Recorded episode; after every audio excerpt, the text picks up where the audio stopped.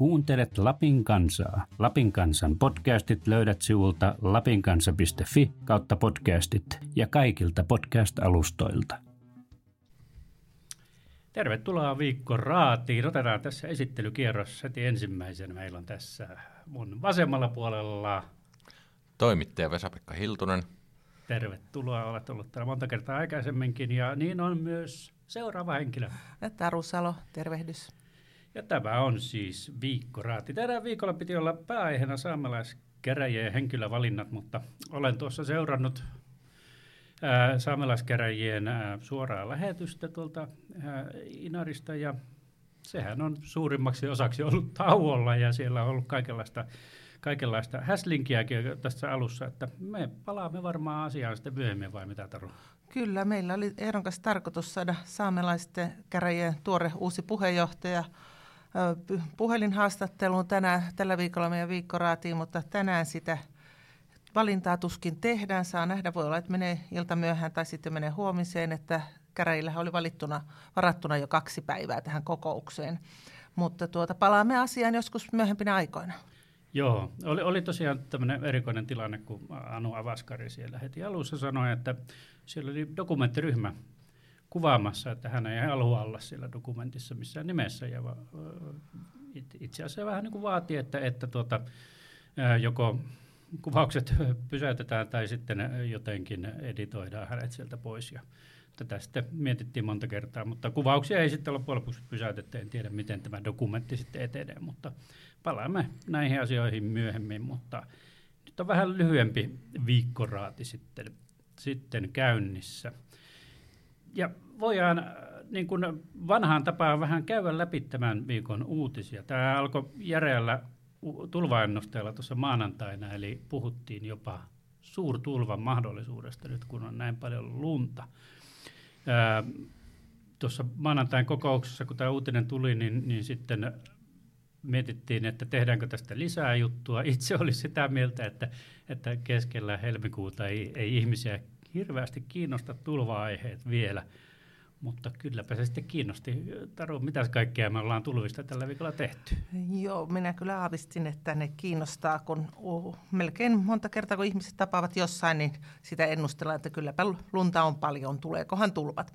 Ja me ollaan tehty tämmöinen kuvagalleria Kittilän suurtulvasta vuodelta 2005, ja se on kiinnostanut todella paljon meidän lukijoita, ja dramaattisia kuvia Kittilän kirkonkylästä, jossa tuota kuljetetaan vanha, vanhainkodin asukkaita – pois, pois ja evakuoidaan heitä ja, ja kun koko kirkonkylä on, Ounasjoki on tulvinut siihen. Sitten meillä oli myös niitä Lapin tulvamuisteluita menneitä vuosilta eri puolilta Lappia, että nämä suurtulva oli tämä Kittilän suurtulva viimeinen, mutta myös Ivalojoki on tulvinut ja Torniojoki tulvinut, että ne on ne tyypillisimmät joet. Joskus Simojoilla jääpato tukkeuttaa joen ja tulee semmoinen jääpadon aiheuttama tulva.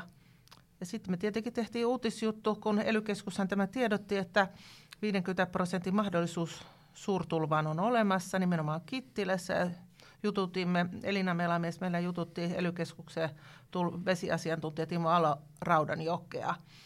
Ja tota, Timo Alaraudan, jolla hän oli aika dramaattinenkin tieto siitä, että tulvapenkkereet Kittilässä valmistuvat vasta vuoden päästä.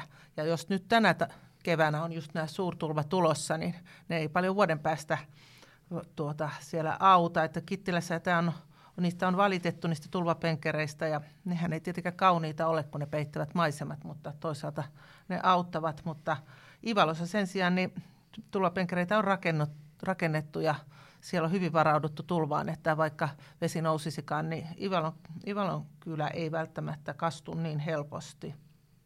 Joo, kyllä se Kittilä taitaa olla se se ö, ensimmäinen pahin, pahin alue. Mutta Vesku, käy itse katsoa se niitä Suurtulva 2005 kuvia meidän galleriasta?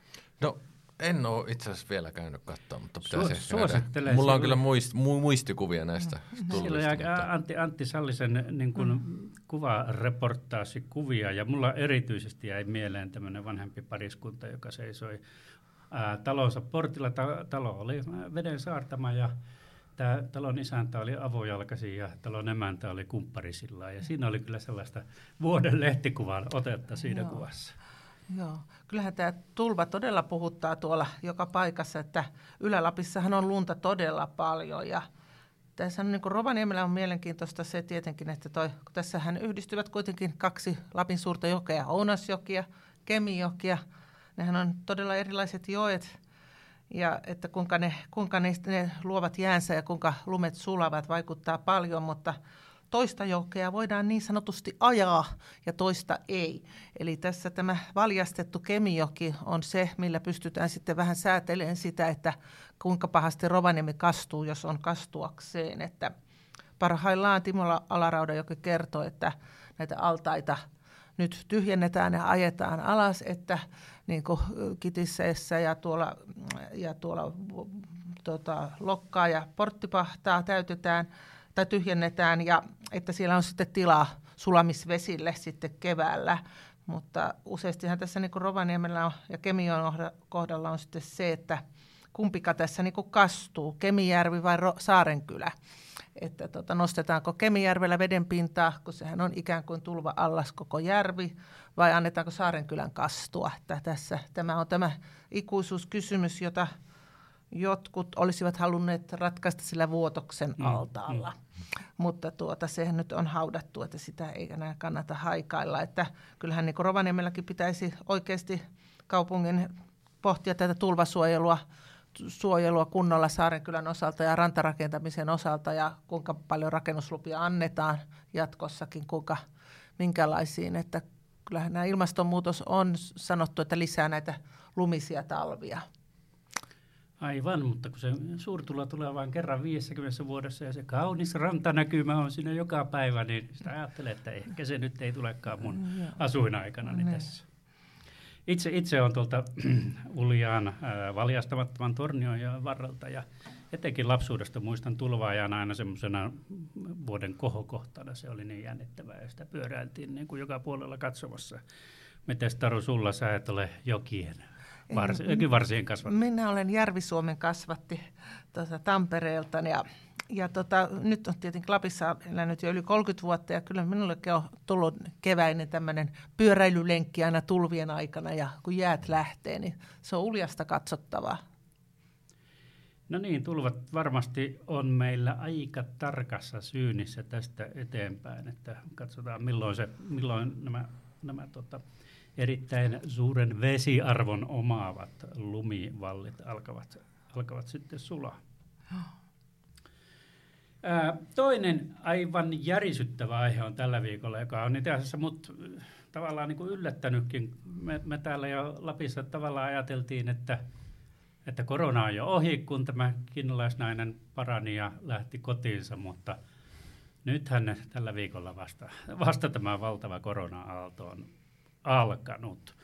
Ää, mitä luulette, tuleeko Lappi saamaan vielä lisää koronatapauksia? En aivan voisi sanoa, että 50-60. Hmm. Onko, onko tämä teidän niin kun, matkasuunnitelmia, nyt on hiihtolomat tulossa ja muuta, niin, niin mu- muuttanut, että, että tuota, korona alkaa olla jo joka paikassa? No ei varsinaisesti korona, mutta että lapsiperheessä kyllä pelätään kaiken maailman muita infektioita, että esimerkiksi RS-virusta ja muuta. Ja täytyy sanoa, että kyllä ollaan muutaman kerran jätetty menemättä esimerkiksi kauppakeskuksen leikkipaikoille sen takia, että ei nyt välttämättä kaivata tämmöistä haastetta arkeen, mutta ei varsinaisesti koronavirus ole ollut se syy.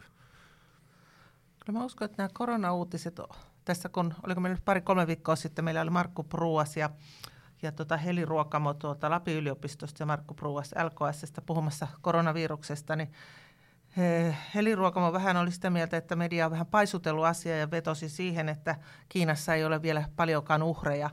Mutta jos silloin, silloin mietin, että tuo Kiinan viranomaisten tiedotus on sellainen autoritaarisen maan tiedotus, että, että sieltä ei välttämättä kaikkia kerrota. Ja sehän on nyt selvinnyt, että todellakaan siellä ei ole raportoitu ja läheskään kaikkia tapauksia. Ja, ja tämähän on ehkä se, miksi tämä on niin kuin yllättänyt, että se on levinnyt sieltä niin paljon, että liikaa uskottu Kiinan virallisia lukuja ja virallisia tietoja.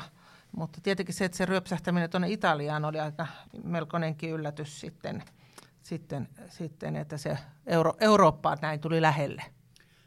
Näittekö tämän Iranin, iranilaisen ministerin täällä, kun hän piti puhetta ja, ja oli aika, aika niin kuin sairaanoloinen ja, ja sitten myöhemmin saimme kuulla, että hänellä oli koronavirus. Mikäs ministeri hän sitten oli? Hän, hän taisi olla terveysministeri nimenomaan. Että, että sai aiheesta Joo. niin kuin aika lailla Joo. tuta. Joo. Että kyllähän tämä koronavirus on sellainen, joka asettaa niin kuin median tehtävän ja median roolin niin kuin melkoiselle koetukselle, että toisaalta ihmiset haluaa tästä tietoa ja niitä uutisia luetaan paljon, mutta, mutta mikä se sitten on niin kuin meidän tasapainoilua, että asiallisen tiedon jakaminen, mutta hysterian välttäminen. Että se on todella semmoista tasapainoilua. Ja toisaalta Lappi tietenkin oli tässä etunenessä, koska täällä oli tämä ensimmäinen uhri, mutta, mutta tuota, tai potilas, joka parani sitten todella hyvin. Mutta tuota, esimerkiksi niin kuin Yleä seurasin eilen keskiviikkoiltana pääuutisia, niin 12 minuuttia oli koronavirusta ja käytiin Lappeenrannan kentällä katsomassa, kun Ryanairin lento palasi tuolta Bergamonista Pohjois-Italiasta ja taas lähti sinne, niin se tuntuu, että siellä vedettiin nyt kyllä Ylellä, jonka kuitenkin on niin tämmöinen, pitäisi olla vastuullinen media, niin ettei lietsottaisi tätä, niin oli musta liikaa. Ja sen jälkeen vielä oli pisteenä in päälle niin A-studio, missä koko ajan puhuttiin vain koronaviruksesta. Että, että on niin vaikeita asioita, toisaalta kiinnostaa, mutta toisaalta ei haluta luoda hysteriaa ja pitäisi asiallista tietoa kertoa. Kyllä, mutta kaik, kaikista tärkeintä on juuri se käsien pesu. Että tuota, tämä toivottavasti vaikuttaa nyt meidän ihan normi-influenssankin leviämiseen, että ihmiset pesevät käsiensä, niin silloin sekään ei leviä ja sehän on toki vielä, voiko sanoa vaarallisempi, vaarallisempi sairaus kuin tämä koronavirusmutaatio. Oletteko tehneet tämän testin, että osaatko huolehtia hygieniasta ja varoa koronavirusta? No ei, miten? Se oli, siinä oli monivaiheinen testi, mikä minulla meni yksi väärin heti ensimmäinen kysymys, että pitääkö kädet pestä, kun tulee ulkoa sisälle? Niin arvatkaa, pitääkö vai ei? No luultavasti sitten ei. Pitää.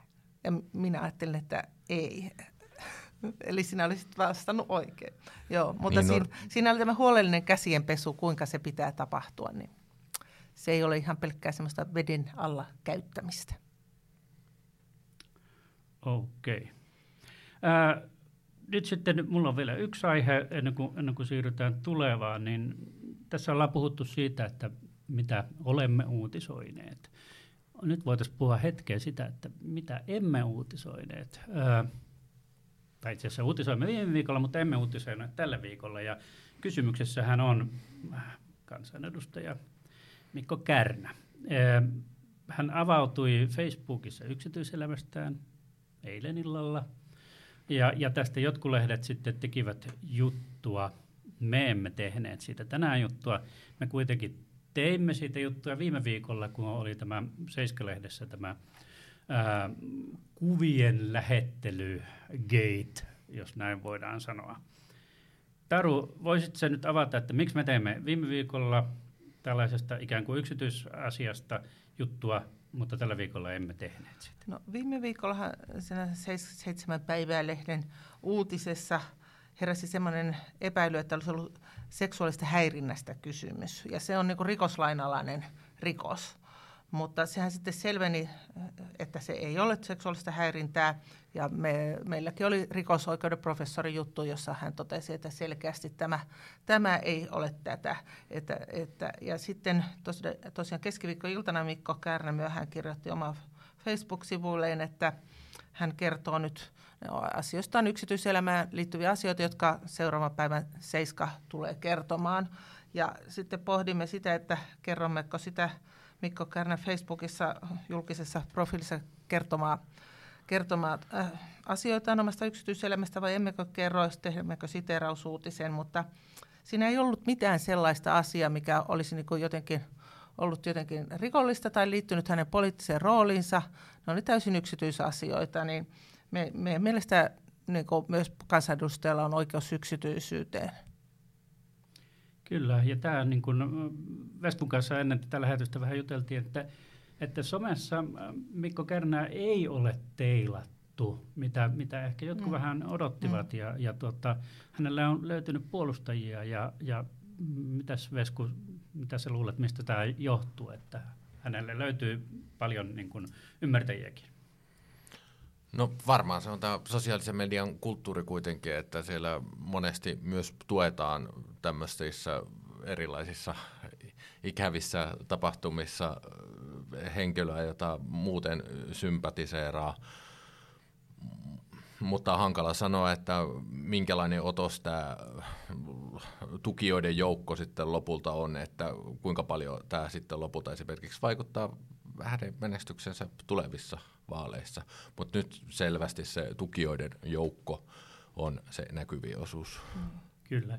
Ja tietenkin mä voisin sanoa sen, että, että Mikko Kärnä on ollut aika, aika johdonmukainen, vaikka hän onkin ärhäkkä ja niin kuin, ää, minusta asiattomastikin välillä tarttunut esimerkiksi joidenkin vihreiden kansanedustajien edesottamuksiin, niin hän on kuitenkin pitänyt yksityiselämät aina loitolla näistä jutuista, että tuota, sen takia häntä, häntä niin tuota, on helppo ymmärtää tässä asiassa, että kysymys on tosiaan yksityisasioista ja, ja sellaisena ne voisivat pysyä.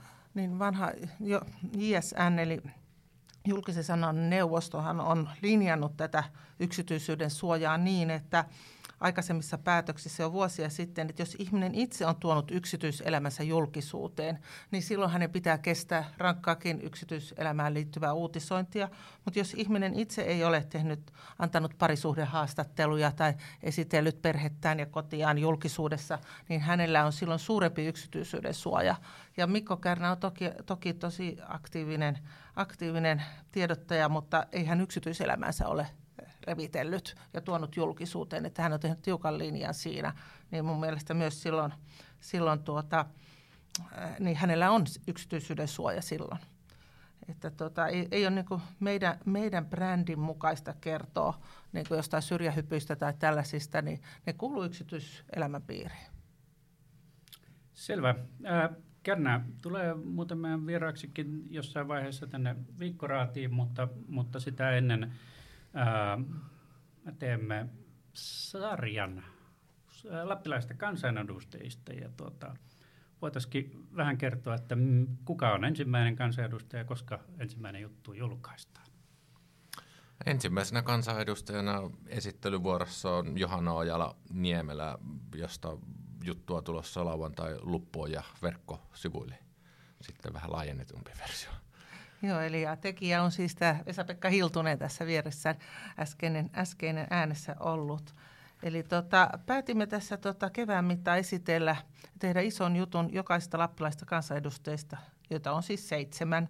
Ja, ja tota, miksi, miksi me annamme kansanedustajille laajasti tilaa ja satsaamme tähän isosti, niin huomasimme, että oikeastaan me emme teemme vain hajauutisia kansanedustajan kommenteista joihinkin asioihin tai tai, tuota, tai jostakin aloitteista, mitä he tekevät, tai sitten joku, jotain tämmöistä Mikko Kärnä-tyyppistä uutisointia, niin kuin viime viikolla ollut, mutta oikeasti tämmöistä, että mitä he oikein tekevät siellä. Halutaan kertoa kuitenkin, että, että nyt on reilu vajaa vuosivaaleista, että mitä he on tehneet ja, ja minkälaista työtä se kansanedustajan työ on, että kuitenkin tämä tämmöinen kansanedustajalaitos ja tämä parlamentarismi on niin se ainoa tapa, mikä toimiva tapa hoitaa näitä meidän yhteisiä asioita, niin halutaan antaa niin arvo poliitikoille ja poliitikkojen työlle, koska oikeasti, oikeasti vaikka kaikesta huonosta julkisuudesta ja huolimatta, niin he tekevät aika pyyteetöntä työtä, aika pitkää päivää painavat siellä ja muuta, että emme toki lähdetä mitenkään tekemään semmoisia mainosjuttuja, ollaan kriittisiä, mutta ei ilkeitä. No minkälainen haastateltava tämä ensimmäinen haastateltava oli? No Johanna Ojalan Niemelä, se on ehkä vähän epätyypillinen poliitikko, että hän ei tosiaan hirveästi viihdy tuolla somepalstoilla eikä tee hirveän tiukkoja kannanottoja, mutta on kuitenkin monessa asiassa ytimessä ja nyt ihan viimeisimpänä on perustuslakivaliokunnan puheenjohtaja, jossa on aika isoja ministerivastuuasioita ja soteasioita tulossa sinne, että on kyllä niin kuin piikki paikalla ja on ollut puolueessa niin kuin ei terävimmässä kärjessä, mutta koko ajan siellä johtoryhmässä tai työvaliokunnassa roikkunut. Ja kiinnostava persona siinäkin mielessä, että tota, hän on onnistunut tota, omalla tyylillään, joka ei ole siis semmoinen räväkkä ja koko ajan esiin tuleva, niin, niin saamaan semmoisen vakiintuneen kannattajakunnan, että hän on yksi takuvarmimpia tuota, läpimenijöitä vaaleissa, että aina se ta- tasainen 6-7 tuhatta ääntä tulee. Joo, ja tota, jos mietitään Johanna Ojala-Niemelä, niin hän on tietenkin merkittävässä asemassa, kun on pääministeripuolueen kansanedustaja, että kansanedustajan kuitenkin liikkumatila paljon riippuu siitä, että ollaanko oppositiossa vai ollaanko hallituksessa. Hmm. Ja vaikutusvalta. Joo, ja kyllä haastattelussa tuli ilmi, että Ojala Niemelä nauttii nimenomaan tästä hallitusasemasta ja sanoo suoraan, että oppositiossa roikkuminen ei häntä kiinnosta. Okei, olisiko tässä meidän viikon aiheet äh, loppu kevennykseksi ja kohotukseksi voimme kertoa taas, että mikä on tehnyt tällä viikolla onnelliseksi. Mä menen ekana, ettei muut varasta mun onnellisuusaihetta, eli mä jään huomenna talvilomalle viikoksi. Se tekee mut jo tällä viikolla erittäin onnelliseksi. No koronavirus-aikakaudella niin olemme pysyneet tämän viikon terveenä. Jokainen terve viikko on aina hieno asia, että kesti pitkälle helmikuuhun ennen kuin tervettä päivää tällä vuosikymmenellä nähtiin. Pienten lasten perheessä se on juuri sellaista. No, minä näin viime yönä unta koronaviruksesta ja näin, että tota, me olemme mieheni kanssa eristyksissä, että emme ole sairastaneet, mutta olemme mahdollisesti altistuneet ja sitten mä olin miettinyt, että ahaa, että pääsenköhän minä ulos, pääsenhän minä varmaan hiihtämään ja mitä kaikkea minä voin tehdä, mutta vaikka olenkin eristyksissä ja sitten heräsin ja huomasin, että tämä on unta. Ja olet onnellinen. Olen onnellinen. No niin, kiitoksia kaikille kuulijoille ja tapaamme taas parin viikon sisään. Hei. No hei. Kiitos.